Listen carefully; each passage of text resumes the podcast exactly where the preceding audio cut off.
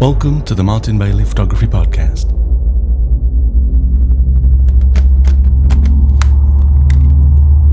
It's August 4, 2014, and this is episode 433.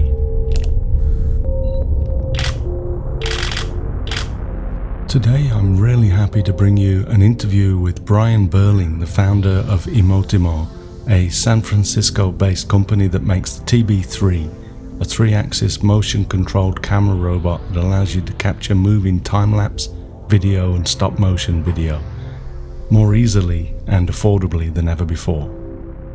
We also have a winner for the last MVP Fine Art print giveaway, so listen to the end after the interview to hear about that, and also I'll give you details of the next giveaway that we've just kicked off. I'd also like to do a very quick shout out to John Hardman.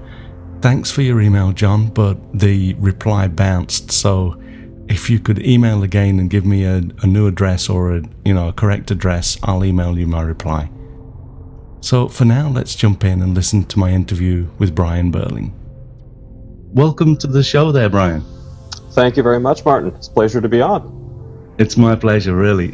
So I've got a whole bunch of questions to ask you. Obviously, I'm aware of your technology and I want to get straight into that, but before we do, could you just give us a little bit of background about yourself?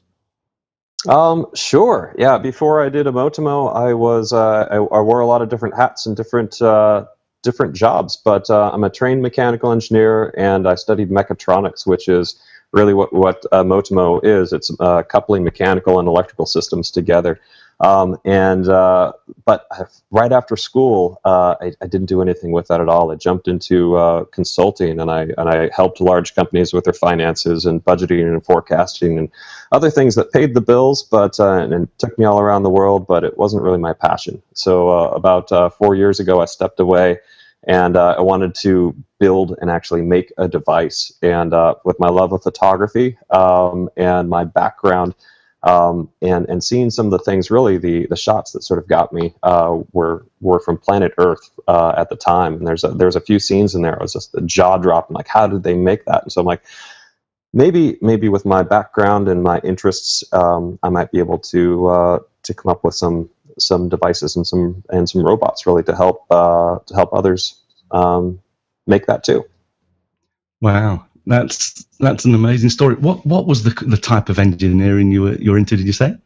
Mechanical, but there's a specialty in there called mechatronics. Mechatronics. It's really the best way to describe it is robots. But it's a combination. It's really this neat place we're playing in the industry, where combining these embedded microcontrollers with these mechanical systems and doing new things with them. And so it used to be like a mechanical engineer was just I'm going to build this individual widget, and it was just all about the structure of it and the strength of it. But now it's there's a lot of crossover between that and these embedded systems and the really the guts of what makes a robot work. Wow, that word is right up there with kryptonite and bionic. It's like that's crazy. That's it. Really, really interesting. So. Again, before we jump into more information about the device, continue to get more background on you. You're a hobbyist photographer as well. That's where I started.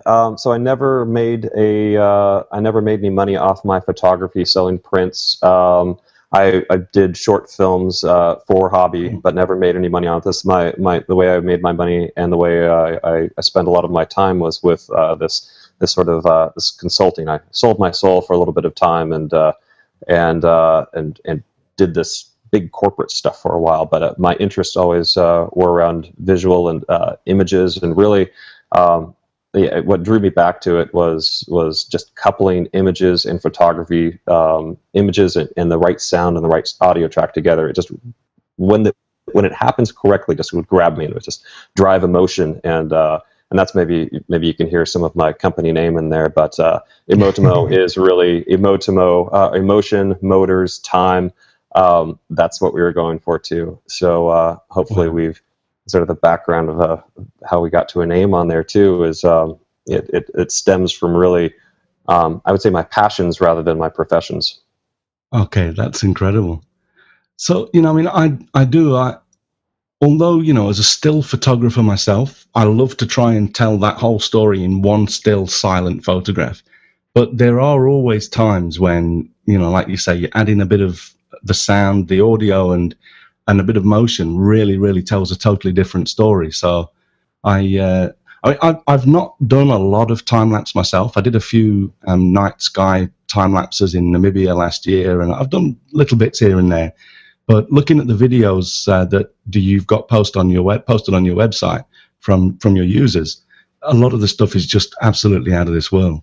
Yeah, we're amazed by it too, and maybe that's where the maybe I could say that is we make the tools, but really we're in awe with what our users create around this as well. So yeah, and I think it takes a special type of person as well. That, you know, just because you're a photographer doesn't mean you're going to be a good time-lapse photographer, and vice versa. So it's you know, there's definitely a different skill set that's required there. Oh, definitely, yeah. It's you know, taking a single image and capturing that emotion, that feeling. It is a very different problem to solve, and there's a lot of crossover. I mean, the thing that's driving this and sort of how I'm really what enabled us to play in this arena and bring these small robots to action is the size of the camera. I mean, most of our customers, if there's one camera people are shooting with, it's the 5D, whether that be the 5D Mark II or the 5D Mark III.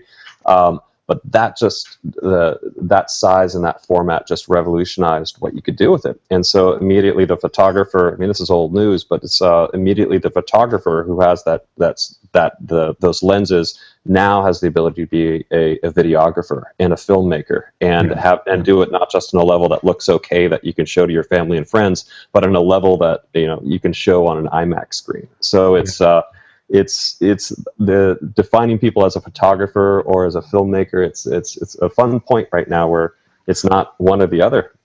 You have the tools, and so it's what you choose to do with it. Absolutely. So how did you, obviously you've got this background and you you wanted to create a device. What was the actual initial impetus to actually go ahead and actually form a company and, you know, found Emotimo? It was kind of a leap of faith, jumping away from the paying job to do something, and I didn't know it was going to be Emotimo or exactly what it was going to be at the time. It was in 2010. I gave some notice to my existing company, and really for the next 3 months, I just threw a lot of ideas around and I played around. I looked at what I felt I was good at and what I had the passion in, and I came up with a long list of things to do, asked a lot of questions, a lot of silly questions, and looked at the tool sets that were available to me. I'll give a quick shout out to the DIY space called TechShop. Started in San Jose, actually in Menlo Park, and has locations around the U.S. Right at that time, that was coming online, and they had basically this massive workshop that you could go and really like a gym membership style payment plan. You could go in and use a lot of the tools. Wow. So I was looking at that as sort of as an accelerator as well. Like, what can I do with this? And with my mechanical engineering background and some machining background, that enabled me to expand what I thought I could do beyond just, hey, let me go raise some funding, or let me come up with a very small idea that I know I can do myself. It was, let's stretch out and let's build a real product that takes some real machining, some real embedded systems engineering, some, you know. We used like 15 or 20 different processes in there to make the product initially, but that's sort of where we ended up 6 months down the line. The initial process was trying to really define what I wanted to do, what was my perfect job, what did I think I would enjoy waking up and doing all the time, and finding a company and working with passionate, driven people to create vivid imagery that evokes emotion was very high on the list, and so. Played around, built some prototypes. The first ones were made out of the first Emotimo was made out of, before it was called anything like that, it was made out of wood in my buddy's garage. And slowly I realized, I'm like, I think for about $500, I could build a robot that would do exactly what the Planet Earth feel was giving me with the seasonal changes. And I understood the technology beneath it, underneath it. And I thought, if I can draw and build out a user interface on top of that and make it the right price for these small cameras, might have something here. So yeah, it wasn't just my leaving and saying, oh, I'm going to build this thing and it's going to look like this. It was, there's actually about 80 or 90 ideas that in some form of creation that are off to the side and maybe waiting for a different time in my life. But this was the one that bubbled to the surface, is the one that I was really passionate about, and I thought I had the right skills to bring to market, and the right toolkit around me with the tech shop emerging, that I'm like, this could be something. So took a chance. That's incredible, an incredible story. I love the idea of being able to just go and rent space in a DIY area, you know, where you can do all of that stuff. I will. You should check it out. We've got it on our blog somewhere, and if anybody's interested, they're in the U.S. now, and I think they're going to be popping up elsewhere. But techshop.ws, is that the Logan? Is that the website for TechShop? TechShop. TechShop. We'll link it on up there later. But it's in the U.S. right now. There's probably about 15 locations, and it is really. I think that's accelerating. There's a few companies that have popped out of there and right out of San Francisco. Yep, TechShop.ws for workshop. But okay. It is fascinating. You know, they should be everywhere. Is my opinion. It's incredible. I mean, normally one of the biggest things to stopping people from doing that kind of engineering on their own is the cost of the tools. So that really, yeah, I mean, that really lowers the hurdle to actually, you know, the price of entry. It does. I mean, really, I was saying, well, I could spend. I mean, because I started with a certain amount of capital and I had certain ideas. How far can I take this? And my roadmap, once I discovered that. Extended by about 2 years with the existing money I had. I'm like, I don't need to buy these machines, or I don't need to rent space to even have the machines. Like, you've got to put it somewhere too, and these things weigh thousands of pounds. Like, we were using some of the heavy CNC equipment, but no, that was definitely a big enabler for us. Wow. So the device itself, the TB3. Tell us a little bit about it. What's I know that to you, I mean, it's your child. It's like it's the specialist device in the world. But tell us what's special about the TB3 compared to other, you know, similar things, similar devices. Yeah, I mean, at its core, it is a precision pan and tilt robot, and it's meant for cameras. And the way it was engineered and the way we've constructed it is really, we were focused on function rather than form, and we were focused on performance from the start.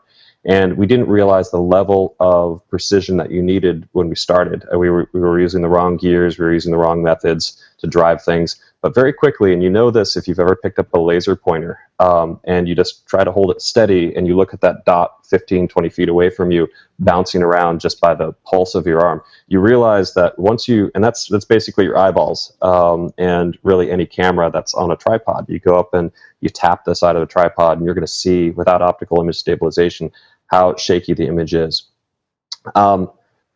Contrast that with looking out the side of a window and getting some parallax of a car moving along, and a slider shot.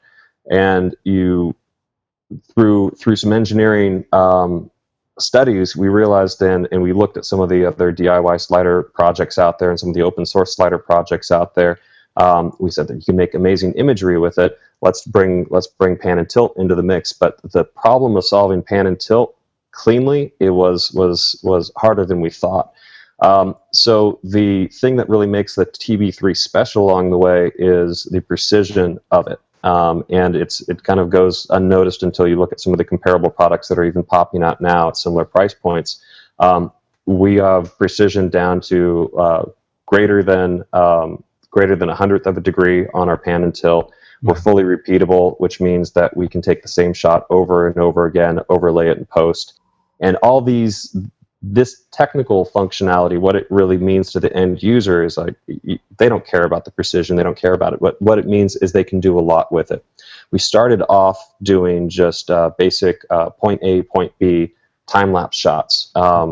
And it's like, start here and there. And even that at the time was revolutionary, because setting up a shot and defining how you move this around, still people come from other products and they say, well, I just want to be able to pan at 5 degrees a second. And they're thinking, Not like a director. There's no director that's going to sit down to a movie and say, I'd like a 5 degree per second pan and maybe just add a little bit of tilt at the end and we'll shut it off when we want. It's like, no, you're framing your shots. You're defining what you want. So we put a lot of precision in there to make it repeatable, and we put a user interface on top of it that is tremendously easy for users to pick up and understand and make compelling shots. And so I think there's a few things that make it special, but really the technology and the mechanics underneath it. We have a very tight, no backlash gear train that's very precise, and then we layered on an interface over the top of it to allow users to really go through and program shots cleanly. Wow. So I've not actually used the device. So what I'm trying to imagine here, how you set it up. When you go to set up a series of motion, do you say, like, point the camera here and say, okay, start here, and then point it to where you want it to end and say end here? That's it. And we have a wireless. I don't have one here because I was mentioning earlier, I'm packing for a big trip. I'm not, and actually my TB3 and a couple other things have been shipped out to the middle of Utah where I'm going to be spending some time. But there are some great videos on the site under our instructional videos, and the basic setup will give users a wonderful idea of how it's set up. The pan and tilt is easy. We have a little thumbstick that you rock your thumb back and forth. And you have just two buttons. You click one of them, and it sets the start point. The TB3 will prompt you, move to your end point. You set it the same way. You're doing interval shooting here, and the TB3 will actually interact with your camera and say, take the picture now, take the picture now. It handles the triggering there. So there's a cable that attaches, and you define your intervals associated with that. And then really there's just a few other simple parameters to set to give you a cinematic-looking shot, because... really at its core, and what any digital SLR is giving you these days is you are a filmmaker, and so you've got to think like a filmmaker when you define these things, when you define these shots. And so about 7 steps to be able to define this shot, and very quickly you're getting exactly what you wanted. We can send some links out there, but on emotimo.com, there's Learn, and then there's instructional videos, and it just takes about a minute and a half to see how we program it. I'll link to them in the blog post as well. So, okay. The blog will be at mbp.ac/433 for episode 433. But, by all means, head over to Emotimo as well and check that out. And really, I would say... we could talk about it, a lot of what it does and sort of the underlying functionality of how to program the shot, but the amazing thing is some of the footage we have up there. And I shot none of it. At this point, like I said, we're the tool maker. All of our customers, what they're doing with it is really quite phenomenal. So you'll see also, besides the Learn How to Use It videos, there's inspiration out there, and some of the things people are doing is really quite compelling. So. I agree. I mean, I've looked through a whole bunch of the videos and it's pretty crazy stuff. I love what people are doing with it.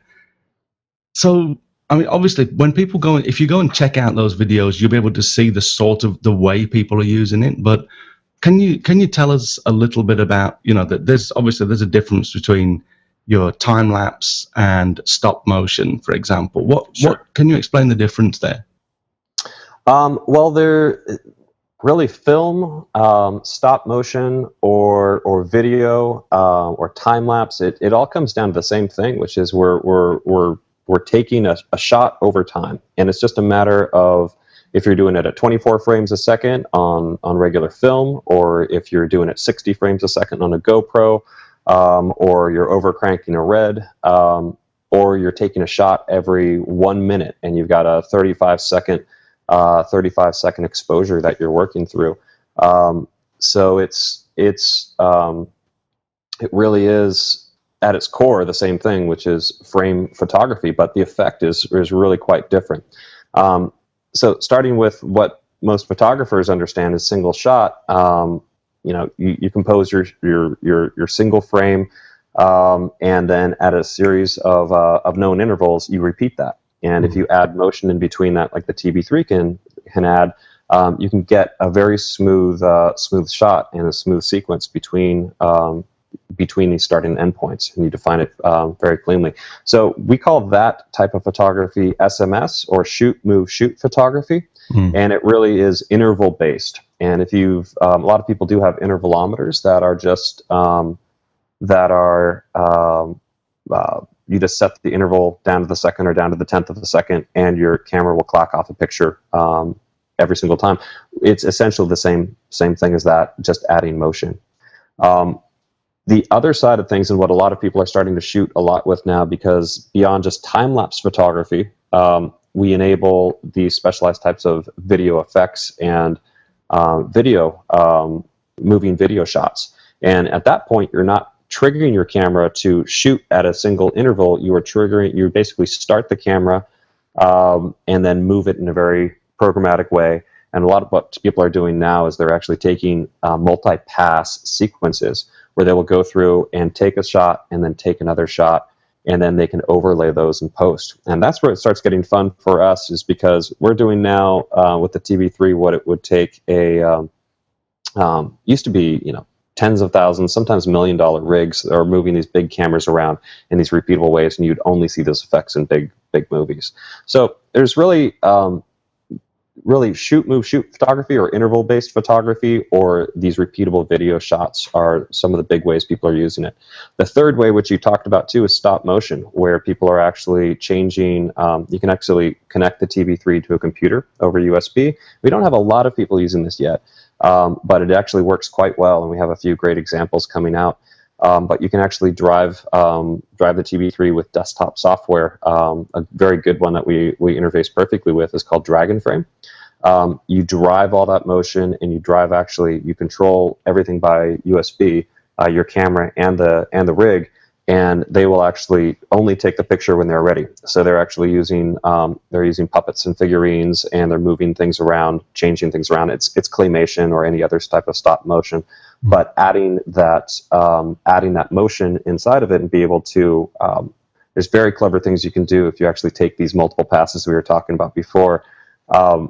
And we have a great, I think we can talk about it. Mauricio is about to release. He's working. Mauricio is a gentleman that's going to release a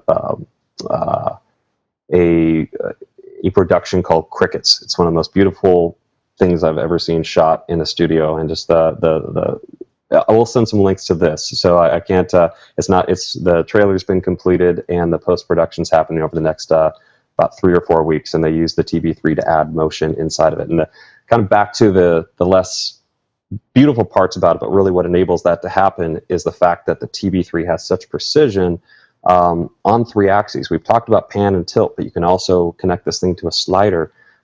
They can move this camera in such a precise way. They can take these multiple passes, go back and reshoot a frame that they missed or they need to redo, and they get these movie quality results without having to think about the technology. It just works for them. Wow.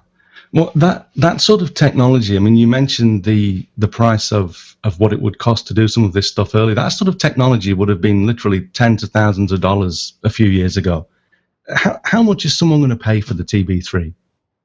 The TB3 is basically $1,000, and that is the box. That is it's a 3-axis controller in there, and then on top of that are the mechanics for the pan and tilt. And there's several different sliders we integrate to. We've got links on the site. We link to the Dynamic Perceptions sliders, the Stage 1, the Stage 0. It's a very popular open source slider that started right around the same time, a little bit before we did. We actually resell Rhino sliders as well. We integrate to various Kessler sliders, and these are all ways you can add that third axis of motion. And so what you get with the TB3, though, with $1,000 is the pan and tilt movement. You can mount your camera right on top, and the ability to plug in another motor to the TB3. Wow! So I've seen obviously just moving the camera is great, adds a huge extra dimension, but you don't have to move the camera on a slider very far to get quite a lot of movement in the frame, right? It almost doesn't compare. You move it by a few feet, and it seems like in camera, it seems like you're moving quite a distance. It's all about technique, and I would say that that sliding motion, you can get by. I mean, some of these guys out here that are doing some of the big time lapses, they're rigging 18 feet of rail, and they're moving it, and they're doing this in front of some of these massive pylons and out where I'm headed, out to Utah. I mean, they're out in some of these national parks where you're going to see these huge arches. And if your foreground objects or your objects that you want to have this parallax effect on are further away, you need to get some big movement. But I have more fun with a little 2-foot slider, throwing it over my shoulder and just finding some great foreground objects. Going through grass or going around going through a log. It's just, you can create a lot of camera motion and a beautiful, high quality, high production value shot without too much movement. Tracking shots are really quite powerful too, because when we have the ability to aim the camera and really focus in on a subject matter, you can start somewhere off frame and then just end up perfectly highlighting a scene you want. And it could be a blade of grass, or it could be an ant going on. I'm into macro photography now, so I just got a really fun lens that I can't stop playing with. So I think more along the small scale, but along those same lines, you can perfectly frame what you're looking for. And yeah, it's pretty exciting because, like you said, the not only is the equipment much less expensive, and it can be because we're using it with these smaller cameras, so we don't need to have these big mechanics in a truck to haul around with this. So we can quickly, we have something that's inexpensive, lightweight, and a single person can take it to the top of a mountain. And so that really does open up a lot of new possibilities. It's liberating for sure. You know, you reminded me. I have a couple of good friends, Dan and Dave Newcomb. They're up in Vancouver, and those guys have done some amazing time lapse work. And I started to recall, as you were talking about, you know, the 18-foot sliders. They developed what they called a rail walker, which is basically you take it up to, say, the railings just in a public place, and they literally have. Cool. Yeah, they have their rail walker actually walk along public railings and things like that. And obviously, it's got to be relatively smooth and what have you. But that was something pretty cool that they developed. Oh, I think that's really neat. Especially, I mean, I was walking on by. I was last weekend in San Francisco. It was great weather, and I was walking through North Beach, and they were shooting some movie in San Francisco, and it was some earthquake movie because that's all they'll shoot in San Francisco. We're all going to shake ourselves into the ocean. But it was just so boring watching them shoot this with the huge tracks, the 3 cameras, the green screen that we're setting on up, and it was a snail's pace to be able to shoot this thing, and it was. For me, at least, and I think probably for most photographers, you don't have that sort of patience. We don't have a huge budget. You don't have 50 people on your payroll to go out and shoot in the afternoon. What's really fascinating is to use found objects and to go out and just go guerrilla and go and find something interesting. So when we were testing some of our rail systems and some of our new products, it's the really figuring out how useful it is for us. We throw it on our shoulder, we go out in the world, and we see what we can capture. And it's usually the compelling things that pop out from that usually aren't what we think they're going to be. And, you're like, hey, can I shoot on this bumpy concrete wall? Or what would happen if I climbed on this? Or I hang this from a tree? And I would say, at least for me, being lightweight, being portable, it just puts me in places and gives me new ideas that I wouldn't have. Even if I could afford that, the $50,000 in the truck and the crew and the 5 different people who would be ruining my creative vision. So I think I think for most people, at least the audience we're going for, being portable, having an affordable piece of gear that can always be in your kit. I think that's liberating for them, and that it enables them to shoot more. So. Absolutely. So earlier on, you mentioned a number of cameras, the GoPro, obviously the Canon 5Ds and the Reds. Does the TB3 integrate with pretty much any camera? You've got the Nikons, and how about Sony's, and does it integrate with anything? Well, I would say let's start with the digital SLRs and put those into a category. And so all the way down the line, almost with any camera. We just released a cable for the Sony A7R and Sony A7S, I believe. Both those will work. That's really the latest one, but really almost any Nikon, almost any Canon. Once we start getting into sort of the larger video cameras and the larger, the heavier cameras, once you start getting up there, the TB3, we don't talk to those necessarily and say, take a picture now, take a picture now. And really at a certain point, really we say 8 pounds is about our limit of weight. So we have a lot of customers who are pushing way above that, and they're doing some really creative stuff just because they can. But I would say our sweet spot is really in that digital SLR market with really any lens. And at that point, yep, it's pretty easy to, and you can look on our site, we've got some cable guides in there, and it's fairly convenient for people to buy the TB3, select one cable for their primary camera, and then I think they're $10 or $12. You can add on another cable and connect it to another camera. Wow. Let's do a three tips section. Can you give us three tips that will help people to get better, obviously stunning, time lapse or stop motion video? What three tips? Well, that's sort of a loaded question, as you probably know. There's no magic magic formula that's going to make it work, but I would say going completely opposite of that is find your own style. I mean, you can emulate, and really that's how we started, is looking at Planet Earth, saying, how did they shoot those shots?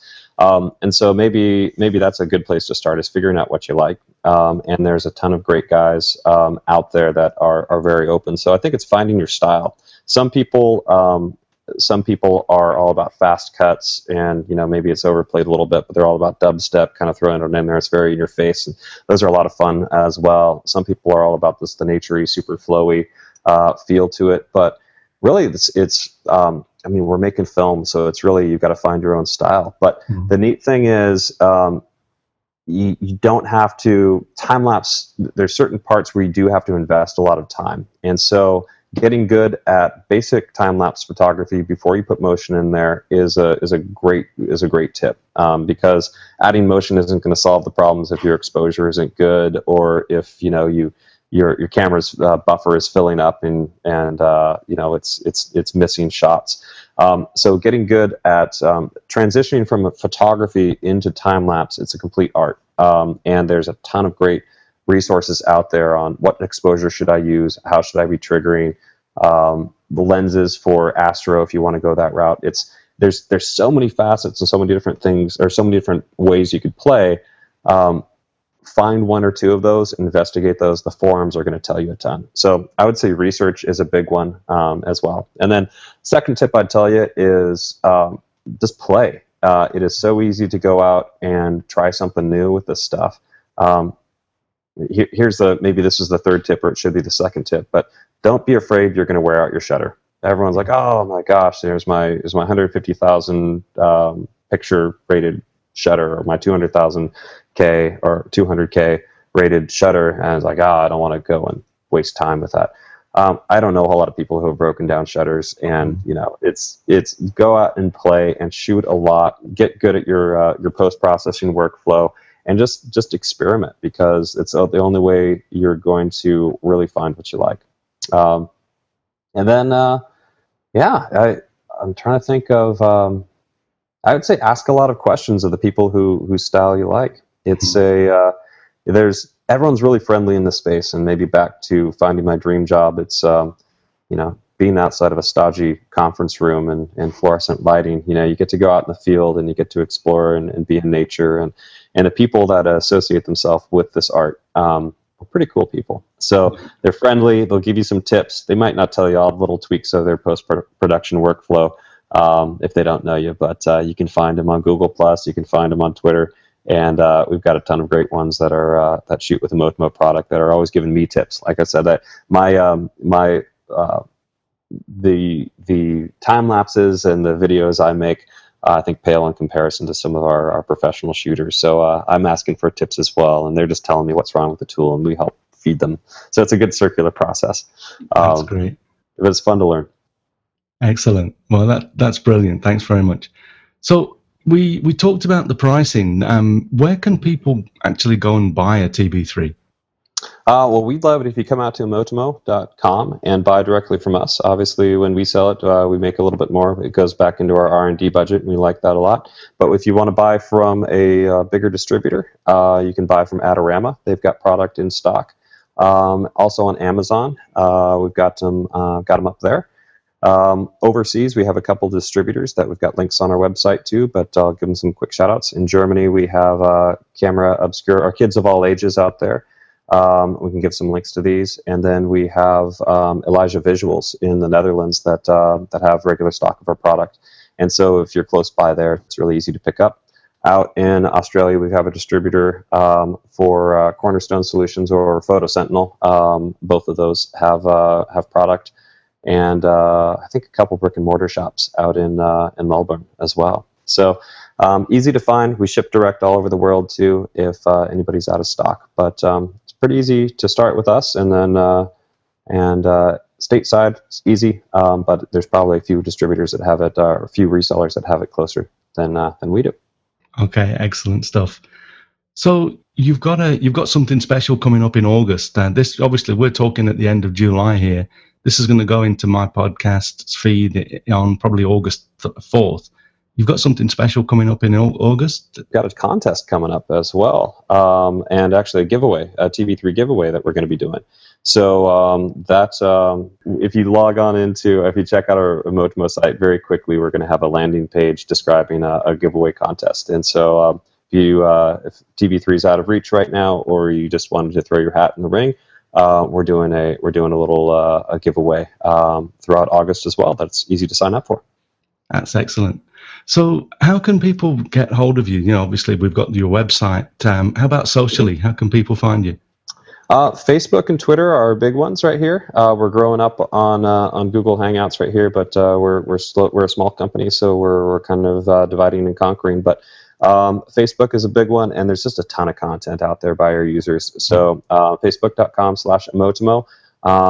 We have the Emotimo Twitter account as well, and you'll see links and some content up there. That's a good place to grab a hold of us socially. Instagram is growing up as well. The EMOTIMO is our Instagram account there, so it's pretty easy to find us there. And we're friendly people. We've got just a small group of folks, so we love to hear from you if you got some questions, and you can send us in emails as well. And people call us all the time too, so we like to hear from you, and we love selling products and supporting products for our passionate user base. Excellent. Well, I'll put links to everything into the blog post for this as well. But it's been a lot of fun speaking today, Brian. We've I've learned a lot about the TB3 and you guys.